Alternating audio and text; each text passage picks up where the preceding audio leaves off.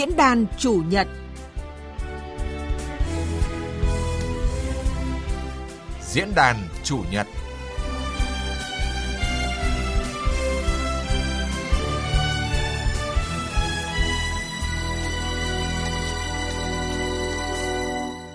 Thưa quý vị và các bạn, nông nghiệp, nông dân nông thôn là chiến lược lớn, luôn được Đảng, Nhà nước ta xác định là một trong những nhiệm vụ quan trọng hàng đầu.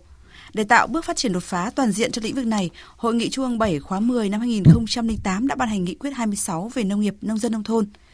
Qua thực tế gần 15 năm triển khai, tính đúng đắn của một nghị quyết mang tầm chiến lược của Đảng đối với một khu vực chiếm phần đông dân số và lực lượng lao động của cả nước đã được khẳng định. À, vượt qua những thử thách của thiên tai, địch họa, sản xuất nông nghiệp đã gặt hái được những mùa vàng, bứt phá tăng trưởng là trụ đỡ của nền kinh tế, nông thôn mới khởi sắc, hoàn thành trước mục tiêu đề ra. Nhiều vấn đề về đời sống người nông dân được giải quyết và ngày một nâng cao. Qua thực tế 15 năm, quãng đường chưa phải là dài trên chặng đường phát triển của đất nước, nhưng cũng đã đủ để thấy được cái tính đúng đắn, sát hợp của một nghị quyết khi ý đảng hợp với lòng dân. À, đây cũng là một trong những nội dung quan trọng được bàn thảo tại Hội nghị Ban chấp hành Trung ương 5 khóa 13 và những vấn đề của nông dân, nông nghiệp, nông thôn tiếp tục được bàn thảo gợi mở và tháo gỡ tại cuộc đối thoại giữa Thủ tướng Chính phủ với nông dân diễn ra tại Sơn La tuần trước. Bài học kinh nghiệm và hướng đi tiếp theo của nông nghiệp, nông dân nông thôn là gì? Phải chăng đây là thời điểm để có thể Ban chấp hành Trung ương tiếp tục ban hành một nghị quyết mới về lĩnh vực chiến lược quan trọng này? Chương trình diễn đàn chủ nhật hôm nay bàn về nội dung này với sự tham gia của tiến sĩ Lê Đức Thịnh, Cục trưởng Cục Kinh tế Hợp tác và Phát triển Nông thôn, Bộ Nông nghiệp và Phát triển Nông thôn, chuyên gia nông nghiệp Hoàng Trọng Thủy. À, xin chào ông Lê Đức Thịnh, ông Hoàng Trọng Thủy đã tham gia chương trình tọa đàm của chúng tôi hôm nay ạ. Vâng, xin chào quý thính giả.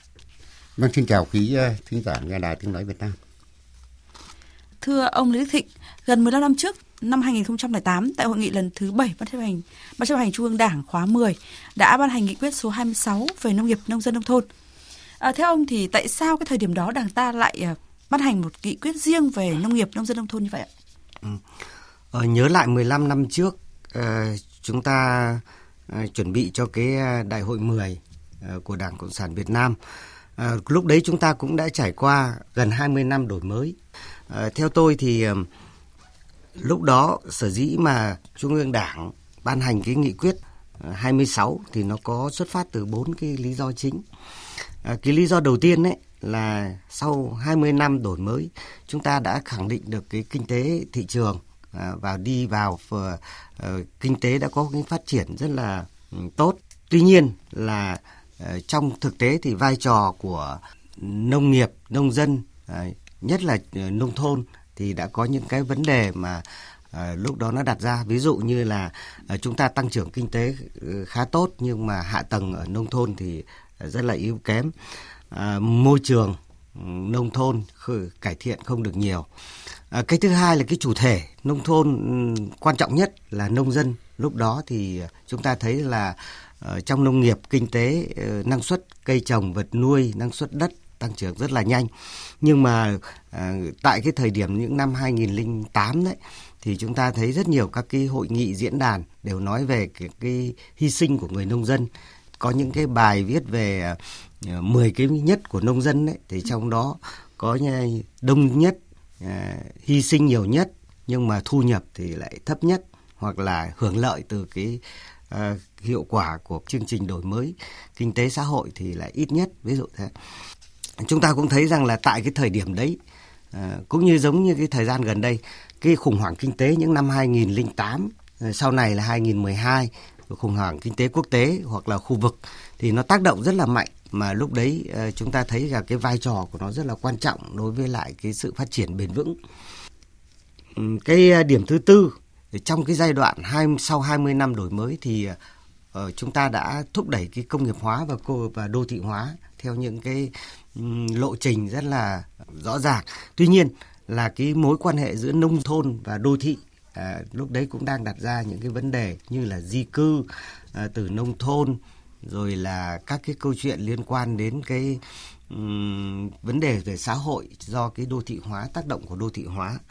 À, bên cạnh đó thì ờ, bên cạnh bốn cái lý do đó thì à, chúng ta cũng thấy rằng là có những cái kinh nghiệm Ừ. đặc biệt là bên của cái nước láng giềng của chúng ta là Trung Quốc chẳng hạn, lúc đấy cũng đẩy mạnh cái cái cái khái niệm về cái tam nông. Ừ. Hay là ờ, trước lâu hơn nữa thì chúng ta đã nhìn thấy những cái thành công về phát triển nông nghiệp nông thôn ở Hàn Quốc hay là ở ừ, Đài Loan. Ờ, và vì chính vì như thế mà năm 2008 thì là ờ, ban chấp hành trung ương đảng đã có cái nghị quyết về Ờ, mình gọi là nghị quyết về nông nghiệp, nông dân, nông thôn đấy. Hay là mình gọi tắt là tam nông. Và cái nghị quyết này nó giải quyết các cái vấn đề đặc biệt liên quan đến cái phát triển toàn diện cái cái cái nông thôn, nhất là hạ tầng, rồi về con người, rồi về sản xuất nông nghiệp ừ, quan hệ ờ, nông dân, nông nghiệp với lại đô thị hóa, công nghiệp hóa. Ờ, thế rồi vấn đề tức là phát triển nông nghiệp một cách bền vững hoặc là nông thôn À, sạch đẹp lúc đó là đã đang được đặt ra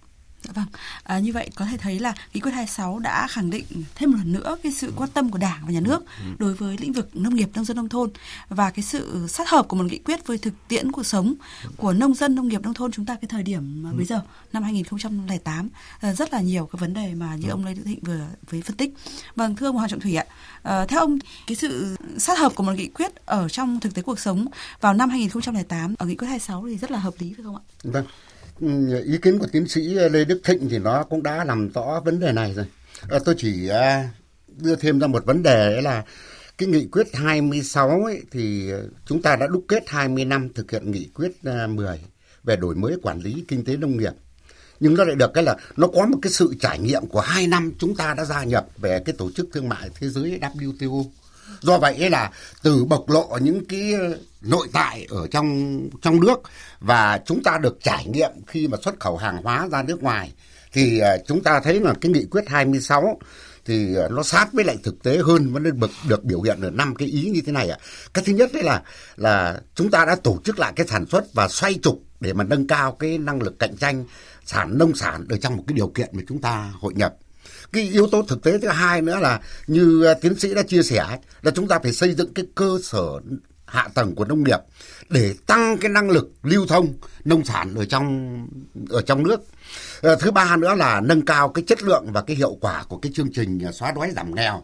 ờ, thế rồi là xây dựng nông thôn mới thì chúng ta đã đặt ra đó là cái chương trình của mục tiêu quốc gia và cái thứ năm nó rất mới đó là nghị quyết 26 lần đầu tiên đấy là khẳng định người nông dân là chủ thể của cái quá trình phát triển nông nghiệp và xây dựng nông thôn mới. À, sau 15 năm thực hiện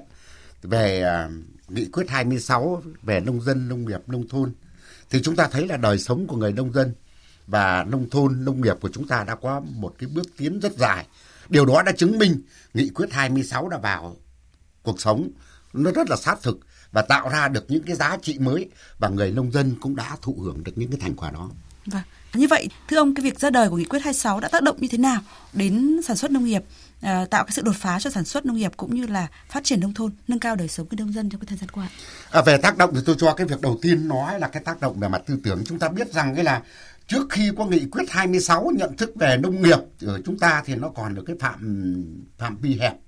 và khó lượng hóa được. Ví dụ như là quay nông nghiệp là mặt trận hàng đầu. Thế rồi là nông nghiệp là mặt trận hàng đầu. Thế này là à, mặt trận hàng đầu là nông nghiệp. Nhưng đến cái nghị quyết 26 thì chúng ta cụ thể hơn ngắn gọn hơn và chỉ rõ những cái mục tiêu mà chúng ta cần đến. Đó là về nông dân à về nông nghiệp nông dân ấy, và và và nông thôn. Như vậy là nó cũng đã làm cho con người khi tiếp xúc và nhận biết được về nghị quyết thì thấy rõ mục tiêu và thấy rõ đối tượng mà cần phải làm. Như vậy là rõ ràng là về mặt tư tưởng thì người ta cũng thấy nó gần gũi hơn và nó mạch lạc hơn.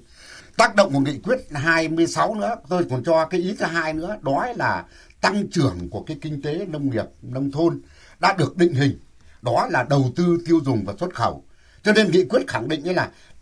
trong đầu tư thì nhà thì nghị quyết khẳng định là đầu tư cho nông nghiệp 5 năm sau phải phải gấp hai lần của giai đoạn trước. Mà nhờ đó như vậy là cái việc đầu tư, thế rồi là thu hút vốn ừ, thu hút cái vốn đầu tư. Nông nghiệp đã qua những cái bước tiến lớn về giao thông kết nối vùng miền.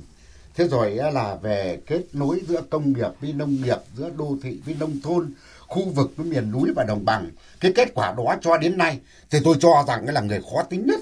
thì cũng phải thừa nhận cái điều đó là đúng. Cái tác động thứ hai ba nữa đó đã là đổi mới được cái cơ cấu sản xuất dựa trên thế mạnh của từng địa phương và vùng miền. À, kết quả thì chúng ta thấy rằng cái là ừ, nông nghiệp đã đảm bảo an ninh lương thực thế rồi đáp ứng nguồn cung dồi dào về thực phẩm cho đất nước ở trong mọi tình huống. Thứ hai nữa là nông sản xuất khẩu của chúng ta như vậy là ổn định trong cái giai đoạn đó tăng trưởng là khoảng 8,17% trên năm và năm 2021 thì chúng ta đã đạt được đỉnh cái là 45,7 tỷ USD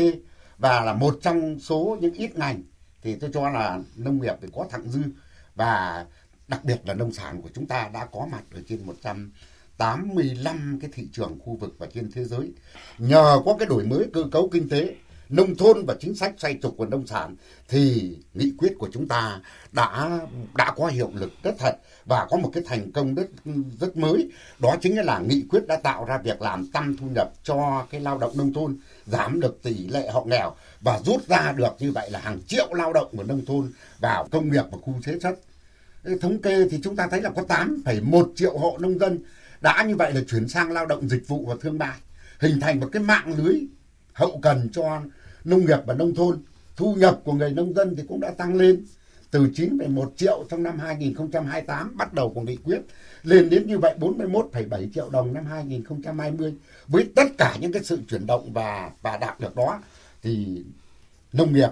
của chúng ta thật sự đã là chủ đỡ của nền kinh tế và là cái lợi thế phát triển của đất nước. Tôi cho đó chính là cái giá trị cốt lõi của nghị quyết 26. Vâng, chúng ta thấy là thành tựu trong lĩnh vực nông nghiệp nông dân nông thôn vừa ừ. qua sau nghị quyết 26 cũng đã góp phần rất là quan trọng vào cái thành tựu to lớn có ý nghĩa lịch sử của công cuộc đổi mới đất nước trong mấy chục năm vừa qua. À, và như là vừa rồi ý, thì cái dịch bệnh Covid-19 bùng phát ấy, thì nhiều lĩnh vực kinh tế lâm vào khủng hoảng, lâm vào phá sản. Nông nghiệp chúng ta lại luôn được nhắc đến đó là phao cứu sinh là điểm sáng là trụ đỡ của nền kinh tế. Vâng, thưa ông Lê Đức Thịnh ạ, ông nghĩ sao về điều này ạ?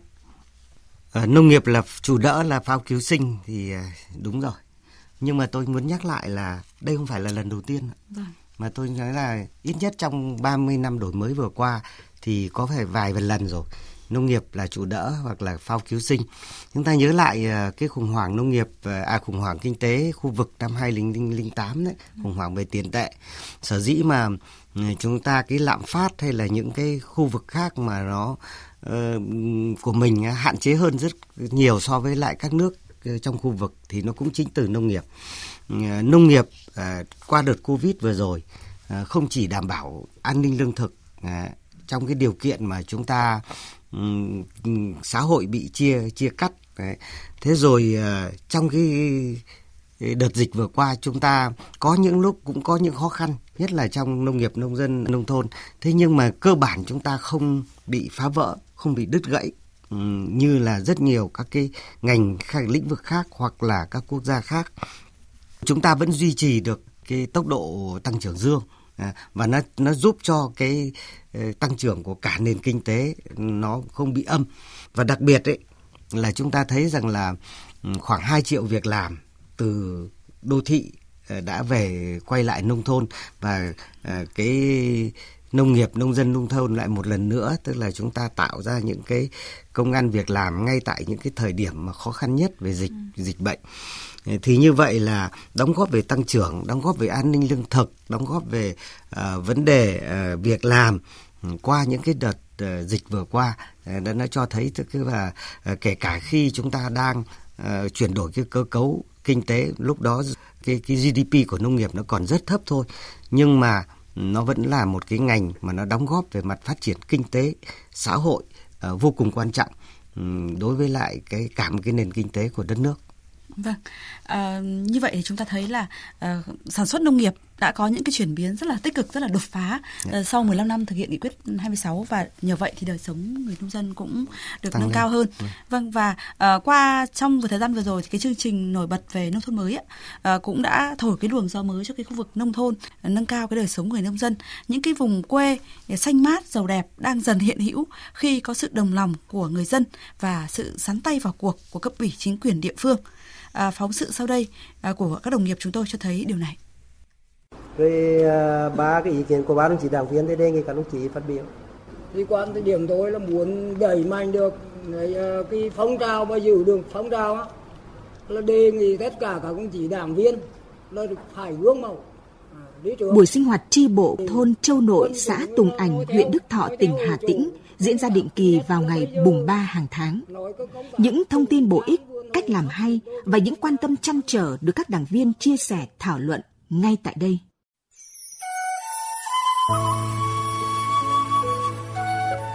Bước qua chiếc cổng chào phảng phất mùi sơn mới,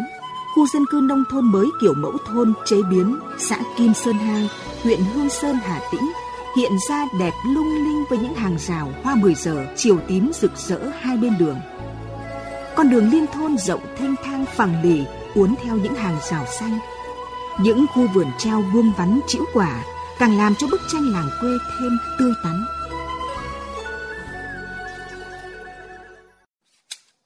Gạt đi những giọt mồ hôi lấm tấm trên mặt sau một buổi sáng cắt tỉa chăm sóc vườn. Ông Phan Văn Cầu, một trong những hộ có vườn mẫu đẹp nhất thôn chế biến xã Sơn Kim Hai, huyện Hương Sơn, phấn khởi.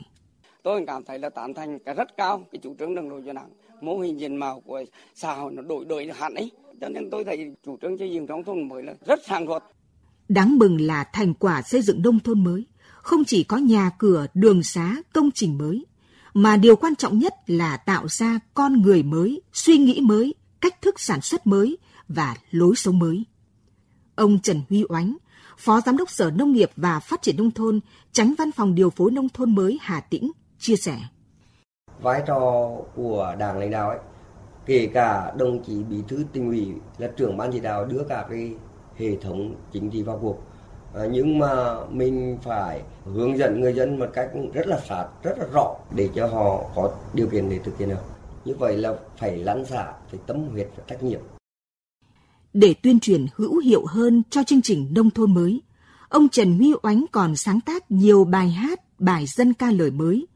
và đó cũng chính là tấm lòng của người cán bộ đảng viên dành tình yêu và nhiệt huyết cho sự phát triển của quê hương mình. Nghị quyết tám nông như mặt trời tỏa sáng, cho cây xanh hoa trải ngọt lành dâng tặng người nông dân một cuộc đời nó ấm cho nông thôn mới đẹp từ bức hòa đô cho tình nổi bật lên như bà cô đã dặn. À vâng, qua phóng sự vừa rồi về xây dựng nông thôn mới ở Hà Tĩnh cũng như là từ thực tế ở nhiều địa phương và qua cả những cái bài học lịch sử Ờ, cho thấy thì khi mà nghị quyết chủ trương của Đảng đi vào thực tế cuộc sống được thực hiện thành công bởi à, là ý Đảng hợp với lòng dân, bởi có cái sự đồng lòng nỗ lực của toàn Đảng toàn dân. Điều đó thể hiện như thế nào trong cái thời gian qua khi mà thực hiện nghị quyết 26 thưa ông Hoàng Chủ Thiện? Tôi cho đó là cái sự hội tụ lớn nhất và đầy đủ nhất, đó chính là cái sự đồng lòng của người dân qua cái chương trình cái xây dựng nông thôn mới mà chúng ta vừa nghe cái phóng sự. Ở đây thì chúng ta thấy là khi mà nghị quyết được ban hành thì các cái chương trình nó được khởi động thì chúng ta thấy là người dân từ miền núi đến đồng bằng thế rồi ven đô ven biển người có đạo và người không có đạo đều đón nhận nó như một cái niềm vui. Và nó thật sự trở thành một cái phong trào thật là sôi nổi. Ở đây chúng ta nói ý đảng và lòng dân thì rõ ràng ấy, khi đảng cần mở rộng đường và trường trạm thì nông dân hiến đất. Khi mà đảng cần tổ chức lại sản xuất thì nông dân dồn điền đổi thửa. Thế rồi là tập trung tích tụ đất đai để sản xuất theo cái mô hình nông trại, trang trại và gia trại. Khi đảng cần như vậy xây dựng kinh tế tập thể thì nông dân thành lập các tổ hợp tác và hợp tác xã theo luật của năm 2012. Khi đảng cần dân vượt khó và sáng tạo thì nông dân đẩy mạnh cái phong trào thi đua sản xuất giỏi ứng dụng khoa học kỹ thuật và cải tiến chế tạo công cụ có thể nói là cái phong trào nó được rộng mở suốt từ miền núi mà cho đến cái khu vực ở Cà Mau ở đây thì ở đó chúng ta thấy là Ừ, cái ý đảng lòng dân và cái hội tụ đó nó còn được đấy là biểu hiện đấy là đảng luôn lắng nghe cái ý kiến của dân để điều chỉnh lại những cái giải pháp hoặc cái quá trình chỉ đạo của mình. À, tôi nhớ là ở huyện Hải Hậu, Nam Định, cái vụ đông năm 2020, khi mà huyện ủy và ủy ban đề ra cái chỉ tiêu là phải đảm bảo diện tích, cây trồng, sản lượng của cái vụ đông. Nhưng khi triển khai đến dân bản thì người dân như vậy là cho rằng là khó thực hiện được cái chỉ tiêu đó. Ví dụ như là do như vậy là cái lao động trẻ mà đi vào sản xuất ở các cái khu công nghiệp và khu chế biến. Cái thứ hai nữa là do cái sự khó khăn về nước. Thứ ba nữa là cái hiệu quả của nó. Có thể trong một cái chừng mực nào đó nó chưa sát hẳn được với thị trường. Nhưng mà sau khi nghe cái ý kiến và tập hợp ý kiến của người dân, thì ờ, huyện ủy và ủy ban nhân dân Hải Hậu cũng đã tiếp thu điều chỉnh và không đặt nó ra thành một cái chỉ tiêu giao giao điều đó chứng tỏ rằng đấy là là cái sự ý đảng lòng dân được gặp nhau và nó thông qua cái dân chủ ở dưới cơ sở mà đúng như là ông Quánh ở Hà Tĩnh vừa rồi cũng đã nêu lên. Cho nên việc cái tổng kết cái nghị quyết 26 dường như tất cả các cái cơ sở và địa phương thì đều đánh giá đó là cái sự đồng lòng của lòng dân và ý đảng nó là nguồn cội để tạo nên sức mạnh. Và đó nó cũng chính là bài học cho rất nhiều những cái nhiệm vụ mà chúng ta triển khai về sau này. Đúng như là cái câu dễ trăm lần không dân cũng chịu khó vạn lần dân liệu cũng xong. Và quan trọng hơn đó là cái sự lắng nghe ý kiến người dân của đảng. Một nghị quyết để đi vào thực tế cuộc sống thì nó phải mang cái tính dẫn dắt mở đường và quan trọng là sát hợp với thực tế và được người dân đồng tình ủng hộ. À, qua việc thực hiện một số nghị quyết của đảng về nông nghiệp nông dân nông thôn như là nghị quyết khoán 10 và với đây là cái nghị quyết 26 á, thì thưa ông Lê Đức Thịnh, điều đó thể hiện như thế nào có thể nói các cái nghị quyết của chúng ta do trung ương đảng ban hành à, thời gian vừa qua đấy, nó thể hiện rất rõ cái à, như cái phân tích của anh Thủy lúc nãy về cái à, ý đảng và hợp với lòng dân đấy. Thế nhưng mà chúng tôi muốn nhấn mạnh thêm rằng là cái tính dẫn dắt của một cái nghị quyết nó rất là quan trọng À, và nó không thể là một cái giải pháp nhất thời mà nó phải là một cái chiến lược à, lâu dài. Thì à, cái việc mà chúng ta thực hiện một số cái nghị quyết tam nông mang tính chất dẫn dắt kể từ khoán 10 cho đến nghị quyết 26 à, vừa qua đấy nó thể hiện rất rõ cái điều tính chiến lược và tính dẫn dắt là như thế này. À, đầu tiên đấy là chúng ta mặc dù trong cái giai đoạn chuyển đổi kinh tế, tôi nhấn mạnh là chuyển đổi kinh tế thì cái vai trò về kinh tế của nông nghiệp nó sẽ giảm xuống, đóng góp cho GDP nó giảm xuống. Nhưng mà đảng và nhà nước ờ, thì vẫn khẳng định đây là cái khu vực ờ, cực kỳ quan trọng và cái khu vực mà nó đóng góp ổn định không chỉ là về phát triển kinh tế mà nó còn là ổn định kinh tế xã hội. Thì cái chuyện đấy là là rất rõ. Và từ cái chuyện đó thì chúng ta đưa ra rất nhiều các cái giải pháp mà nó thích hợp với lại trong cái thứ nhất là cái bối cảnh hội nhập kinh tế quốc tế đẩy mạnh. Như trong nông nghiệp, muốn hội nhập kinh tế quốc tế phải rất khoát phải tổ chức lại sản xuất, rất khoát phải quan tâm đến vấn đề vệ sinh an toàn thực phẩm đấy. Thế rồi rất khoát chúng ta phải ờ, tạo được cái sức cạnh tranh bằng cách là làm thế nào đấy, áp dụng khoa học công nghệ, giảm chi phí sản xuất, tăng chất lượng sản phẩm, rồi là ờ, phát triển theo chuỗi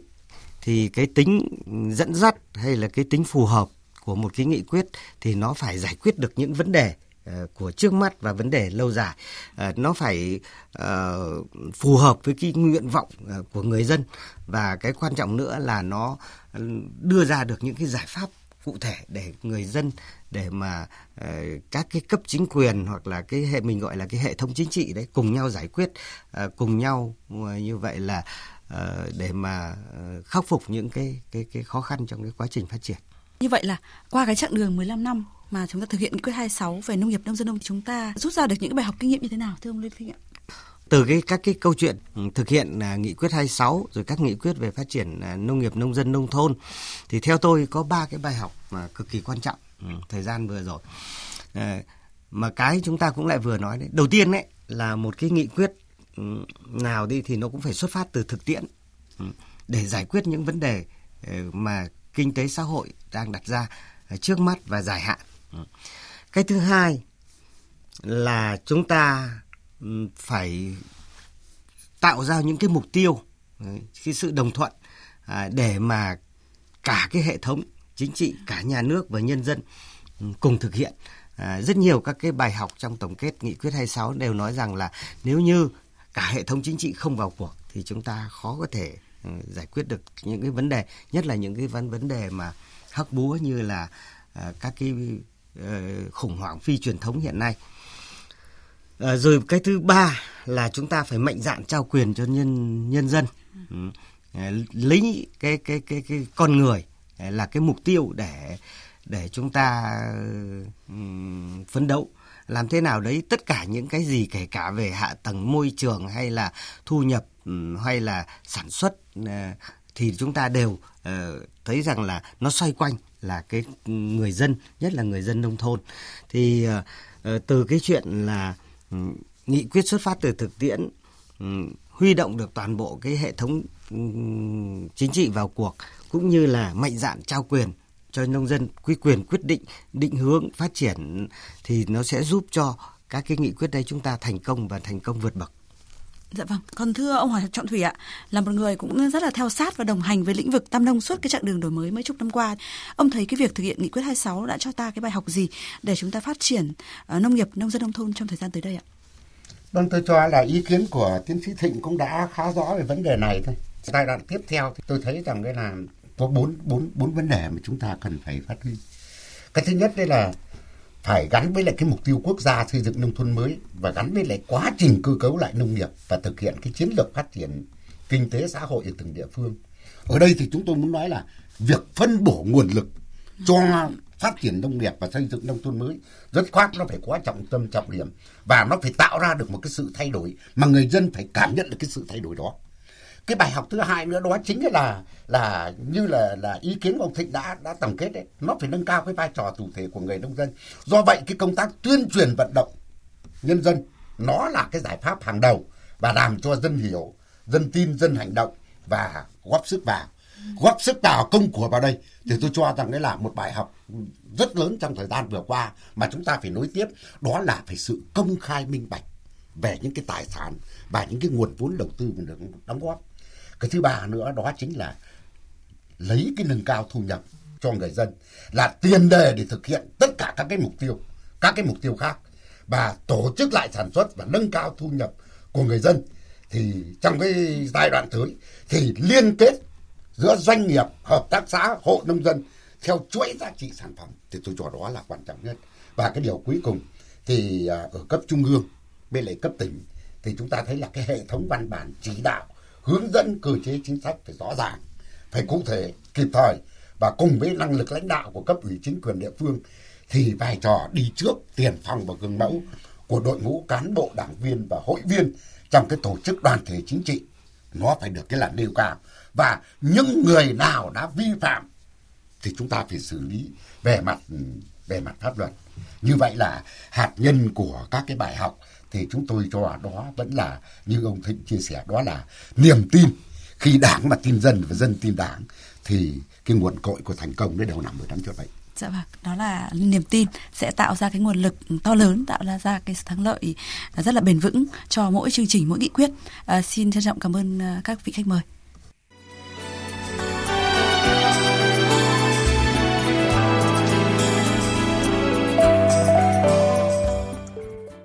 Thưa quý vị và các bạn, bên cạnh những thành tựu to lớn đạt được về nông nghiệp, nông dân, nông thôn sau nghị quyết 26 thì vẫn còn rất nhiều vấn đề đặt ra cho lĩnh vực quan trọng này để phát huy hết tiềm năng thế mạnh trong tương lai. Một nền nông nghiệp còn manh mún, chất lượng nông sản chưa cao, thiếu tính liên kết, khó tìm đầu ra. Đời sống người nông dân còn rất nhiều khó khăn, chưa được đào tạo để thích ứng trong thời đại công nghệ 4.0, nông thôn chưa phát triển bền vững. Đó là những lo lắng, chăn trở của rất nhiều nhà khoa học, nhà quản lý và bà con nông dân. Sau đây là một số ý kiến chúng tôi ghi nhận được. Chứ bây giờ nông dân thì nói chung thì lòm thì lòm thôi, buộc nhà nông là phải lòm. Mà lòm thì coi như cái nhà mà tiêu thụ rất khó khăn. Tôi mong nhà nước là có đầu ờ, ra bón, chứ bây giờ lòm lên, lên mà không bón được thì không biết làm sao ấy. Ờ, nông nghiệp thì vẫn ở cái quy mô nhỏ lẻ, nông hộ là chủ yếu. Việc ờ, liên kết sản xuất thì còn lòng lẻo. Thế rồi thì cái tổ chức sản xuất theo hướng hợp tác xã, rồi trang trại liên kết theo chuỗi liên kết với doanh nghiệp thì chưa nhiều là nhìn chung cái nghị quyết này gọi là nghị quyết về nông nghiệp nông dân nông thôn. Cái thành công về lĩnh vực nông dân ấy, thì chưa rõ. Nếu chúng ta dở lại nghị quyết 26 thì chúng ta thấy có một số lĩnh vực thì đến bây giờ nhìn nhận lại đối chiếu lại cái mức độ khắc phục còn rất chậm. Cụ thể là về nông nghiệp lúc đó chúng ta nêu trên ba yếu kém là phát triển kém bền vững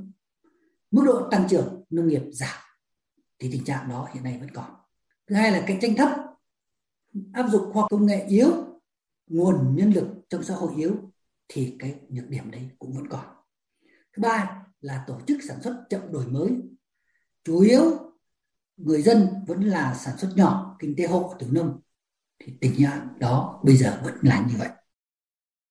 À, thưa ông Hoàng Trọng Thủy ạ, sau khi nghe những ý kiến vừa rồi và đánh giá nhìn nhận về sự phát triển của nông nghiệp nông thôn nông dân thời gian qua thì ông thấy còn vấn đề gì đặt ra cho lĩnh vực này ờ, mà cần được tháo gỡ để giải quyết? Ờ, theo tôi thì nó có rất nhiều cơ mà tôi chọn ra cái vấn đề về nông nghiệp, nông dân, nông thôn có hai mâu thuẫn và năm cái điểm nghẽn mình cần phải giải quyết. Hai mâu thuẫn đó là sản xuất nhỏ và thị trường lớn. Mâu thuẫn hai nó là đầu tư thấp và rủi ro cao. Thế còn năm cái điểm nghẽn mà tôi cho là cái nông hộ và các hợp tác xã vừa và nhỏ rất không không khó có thể tự mình mà vượt qua được cần phải tháo gỡ. Đó là một là về đất đai, hai là môi trường, ba là vốn, bốn là khoa học kỹ thuật và công nghệ mới, năm là xây dựng cái thương hiệu về nông sản. Như vậy là trước mắt của cái năm 2022 này và cho tới năm 2023 thì tôi cho rằng đây là cái chấn chỉnh lại cái giá cả, cái chất lượng vật tư đầu vào cho sản xuất nông nghiệp, chế biến nông sản. Và sớm bắt tay ngay vào cái việc cái là đào tạo giám đốc hợp tác xã, đào tạo nông dân ở 11 vùng nguyên liệu và năm vùng sinh thái về nông sản chủ lực của cả nước ta để để để để mà chúng ta xuất khẩu. Tăng cái giá trị xuất khẩu và hàng hóa xuất khẩu lên thì nó sẽ trở thành cánh kéo cho một cái nông sản ở cấp đi là vùng miền và cấp địa phương và khi có những cái bước chân đều và chúng ta tháo gỡ kịp thời được như vậy, thì chắc chắn nó là cái năng lượng sản xuất của chúng ta, nó sẽ được giải phóng và chất lượng nông sản của chúng ta sẽ được nâng lên. Vâng, đúng là chúng ta thấy trong thời gian vừa rồi hai nghịch lý và năm cái điểm nghẽn mà ông Hoàng Trọng Thủy đưa ra thì chúng ta vẫn còn phải đối mặt và cần phải có những cái giải pháp tháo gỡ. Thưa Lê Đức Thịnh ạ, à, mặc dù cái thời gian vừa rồi thì chúng ta cũng thấy nhiều chuyển biến tích cực nhưng mà những cái điểm yếu của sản xuất nông nghiệp lâu nay đó là sản xuất nhỏ này, tính liên kết kém này, rồi nông sản thì ế ẩm đầu ra vẫn chưa được giải quyết triệt đề. Theo ông thì đâu là nút thắt của cái tình trạng này ạ? Ờ, sản xuất nhỏ à, chúng ta thấy rằng là Ờ, và cái sức cạnh tranh thấp rồi cái tính liên kết nó chưa cao thì ờ, ờ, chúng ta ngay cả anh Thủy cũng đã nêu ở trong cái hai cái nghịch lý và năm cái điểm nghẽn đấy thì nó có những cái yếu tố nếu chúng ta phân ra thì nó có những yếu tố khách quan à, hay là chủ quan. Nhưng mà chúng tôi cũng muốn muốn nói lại rằng là quan căn bản vẫn là cái chủ quan. Khách quan thì có thể nói rằng là uh, đúng là chúng ta có 30 năm đổi mới, trong nhất là cái kinh tế thị trường ấy. Thì ờ, nói là dài thì nó cũng dài, nhưng mà trong một cái lịch sử phát triển mà 30 năm cho định hình một cái nền kinh tế, trong đó có kinh tế nông nghiệp theo cái định hướng thị trường, thì nó cũng không phải là cái gì đấy ghê gớm. Nhất là vấn đề như là tổ chức sản xuất hay là tổ chức nông dân. Ờ, những cái khu vực mà kinh tế hợp tác ừ, người ta phát triển hàng trăm năm thậm chí vài chục năm thì chúng ta ờ, mới có khoảng 30 năm đổi mới. Và thực tế thì chúng ta mới quan tâm đến vấn đề hợp tác xã từ khi có luật hợp tác xã 2012 trở lại đây thôi. Tức là nó trong vòng khoảng một đến hai nhiệm kỳ vừa qua. Nhưng tôi nói lại là những cái nút thắt ấy đấy cơ bản nhất nó lại vẫn nằm ở cái chủ quan của chúng ta. À, người ta hoàn toàn có thể đẩy nhanh cái quá trình tổ chức lại ừ, sản xuất à, nếu như thực sự những cái nhu cầu à, à, của của nông dân mà được như vậy là đáp ứng. À, tôi lấy ví dụ như là à, chúng ta ừ, hiện nay à, đi đâu người người dân người ta cũng kêu về vốn chẳng hạn. À, tại sao chúng ta cứ loay hoay? Đấy là bởi vì là gì? À, chúng ta rõ ràng là những cái cơ chế chính sách mà nó đặt ra cho cái cái cái việc này là nó chưa phù hợp được. Chúng ta có những cái thay đổi về cái câu chuyện tức là uh, chuyển từ cái vốn tín dụng thế chấp um, sang cái vốn tín dụng tín chấp chẳng hạn. Nhưng mà ở trên thực tế thì các cái cái ràng buộc của nó nó vẫn còn có quá nhiều phức tạp. Đây là một cái ví dụ.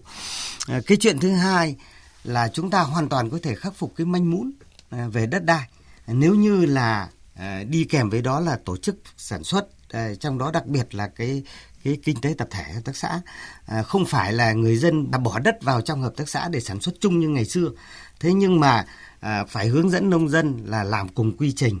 à, làm cùng cái, cái tiêu chuẩn à, chất lượng. Thì chính những cái việc mà ba cùng cùng tiêu chuẩn cùng quy trình cùng chất lượng cùng thương hiệu thì nó sẽ giúp cho cái không gian cái giới hạn bởi mảnh thửa nó được được xóa đi. À, à chúng ta cũng thấy rằng là ờ, những cái hạn chế đặc biệt về con người trong cái giai đoạn vừa qua tại sao mà bây giờ chúng ta uh, bắt đầu đẩy mạnh cái khái niệm về tri thức hóa nông dân đấy ừ. thì rõ ràng rằng là muốn có được một cái nền nông nghiệp mạnh thì phải có những cái người nông dân uh, giỏi thì nông dân của chúng ta là người rất giỏi đấy. nhưng mà rõ ràng rằng là uh, trong cái bối cảnh mới như là À, anh ờ, Đặng Kim Sơn đã nói về cái khoa học công nghệ cái cạnh tranh đấy. Thì cái con người là bây giờ như là nông dân thì cái hai mặt quan trọng nhất một là các tri thức về khoa học công nghệ để mà ứng dụng ừ, làm chủ được cái khoa học công nghệ giống cây con máy móc thiết bị ừ, thậm chí cả hạ tầng ừ, cho sản xuất. Và cái thứ hai là khả năng kinh doanh tức là biết về thị trường biết về tổ chức sản xuất để mà uh, phát triển thị trường thì những cái điều đấy nó là những cái nút thắt mà chúng ta uh, cần phải giải quyết uh, trong trong tương lai bên cạnh những cái gì mà anh anh Thủy đã nói lúc nãy. Dạ vâng. À, và như trong cái cuộc đối thoại thủ tướng với nông dân vừa qua thì cái vấn đề tri thức hóa nông dân cũng được đặt ra. Thưa ông, chúng ta cần đặt cái vấn đề tri thức hóa nông dân trong cái chiến lược phát triển nông nghiệp nông thôn ở cái vị trí như thế nào ạ? Làm sao để chúng ta thu hút được lực lượng lao động trẻ có kiến thức tham gia làm nông nghiệp? Ừ. Ờ, tri thức hóa nông dân trên thực tế như tôi nói đấy là giúp cho nông dân nên mình gọi là uh, trở thành nhà khoa học thì nó hơi quá nhưng mà phải làm chủ được cái khoa học công nghệ trong quá trình họ sản xuất kinh doanh của chính họ. Và việc thứ hai là ờ, tri thức hóa nông dân là giúp cho nông dân sản xuất ừ, theo cái định hướng thị trường và chi giảm chi phí giảm rủi ro à, hay cái, và phát triển bền vững à, áp dụng các cái quy trình à, sản xuất mà nó được định hướng mà dẫn dắt bởi cái định hướng phát triển kinh tế xã hội cũng như là định hướng phát triển của ngành à, thì cái câu chuyện đấy ấy, là cái mục tiêu của tri thức hóa nông dân là chúng ta uh, bồi dưỡng về mặt con người à, thế còn bây giờ à, làm thế nào để mà giúp cho cái việc tri thức hóa đấy nó nó nó làm được thì uh, nó phải có rất nhiều việc việc đầu tiên ấy là chúng ta phải tạo ra được một cái môi trường làm việc tốt ừ. Ờ, nhất là các cái bạn trẻ ở nông thôn Ờ, người ta từ xưa đến nay sở dĩ người ta thờ ơ với khối nông nghiệp là bởi vì lúc nào cũng nghe thấy là nông nghiệp nó ừ, nghèo quá nông nghiệp nó uh, ô nhiễm quá rồi là chân lấm tay bùn nó vất vả quá. Không phải. Ờ, bây giờ chúng ta phải giúp thay đổi cái nhận thức. Và những cái nhận giúp đấy trên thực tế là phải hỗ trợ các cái chương trình rất là cụ thể để khởi nghiệp cho cho cho cho cho thanh niên. À, chúng tôi rất là lấy làm tiếc là chúng ta chưa có những cái chương trình khởi nghiệp cho thanh niên một cách hiệu quả. Ví dụ như ngày xưa ở châu Âu trước đây cũng có những cái thời kỳ mà nó như như mình thôi. Nhưng mà à, chính phủ người ta đã giúp à, các cái lao động trẻ nếu như à, anh định hướng kinh kinh tế kinh doanh thì nhà nước đào tạo anh thêm 6 tháng về cái năng lực kinh doanh quản trị cái cái nông nghiệp cũng như là quản trị cái cái trang trại. Ờ, thế rồi giúp cho họ được vay vốn nếu như người ta muốn đầu tư mở mở trang trại. Thì cái việc mà giúp khởi nghiệp đấy là một cái việc cực kỳ quan trọng. Cái thứ hai nữa là, chúng ta phải giúp cho cái kinh tế ờ, hợp tác. Ừ, ờ, ở đây nói chung đấy, trong đó đặc biệt là cái hợp tác xã và cái chuỗi giá trị thì nó phải được ừ, tăng lên. Tức là tạo ra cho người Ừ, cái người sản xuất chẳng hạn là cái thanh niên hoặc cái cái lao động trẻ hoặc cái, cái lao động ở nông thôn à, người ta tìm được đến nhau và hợp tác. À, nếu như là người ta làm một mình có thể nói rằng là rất dễ rủi ro. Thế nhưng mà à, người ta có thể tạo ra những cùng với nhau làm việc với các cái đồng nghiệp hoặc là à, có những cái sự hỗ trợ từ phía chính sách của nhà nước thì nó giúp cho cái khởi nghiệp của cái kinh doanh của người ta tốt hơn. Thế rồi uh, một cái nữa là ờ, trong cái câu chuyện đấy để để để giúp được cả cái môi trường cũng như là cái thì vấn đề đào tạo và định hướng đào tạo các cái thế hệ hoặc các cái lớp lao động nông thôn, ở ở nông thôn là cũng là một cái điều rất là quan trọng. Ờ, đương nhiên là điểm cuối cùng là cái cơ chế chính sách. Chúng tôi có đi công tác một số địa phương thì thấy là lao động trong nông nghiệp ờ, rất là thiếu và không có kỹ năng. Lao động chủ yếu là người già thôi, còn lao động trẻ thì đã vào khu công nghiệp hết rồi và cái quan trọng là thu hút được cái người trẻ và có kỹ năng kiến thức để làm nông nghiệp một cách chuyên nghiệp theo trong cái hội nhập 4.0 ấy. Thưa ông Hoàng Trọng Thủy ạ, vậy thì cái này thì chúng ta cần phải thực hiện ra sao ạ? Vâng, tôi cho anh như vậy là tôi vẫn phải quay lại vấn đề là làm sao người ta phải nhận diện được ra cái con đường đi phát triển, đích của nó đến đâu thì đến lúc đó người ta mới tự nguyện đứng vào ở trong cái chỗ đó mà phấn đấu hy sinh nhất mình. Như vậy là đối với lại cái lao động trẻ, thì tôi cho cái vấn đề lớn nhất là người ta nhìn thấy rõ cái mô hình tăng trưởng làm sao, cơ cấu đó nó giải quyết như thế nào, trục nông sản nào và thị trường nào nó trở thành như vậy là tiếng gọi để mà để cho người ta phấn đấu để trở thành làm giàu. Như vậy là để hút cái nguồn lao động trẻ tôi cho vấn đề đầu tiên đó là sự mạch lạc công khai và cái mô hình tăng trưởng ở mỗi địa phương là nó phải thật sự rõ ràng. Thứ hai nữa ấy, đó là các cái cơ sở đào tạo phải gắn với lại thực hành. Và ở đó người ta có cái cơ hội để khẳng định mình để mà làm giàu. Thì tuổi trẻ là cái sự khát vọng của họ nó phải được biến thành cái là cơ hội. Ở đây thì tôi cũng vừa biết được một cái tin đó là một cái trường cấp 3 ở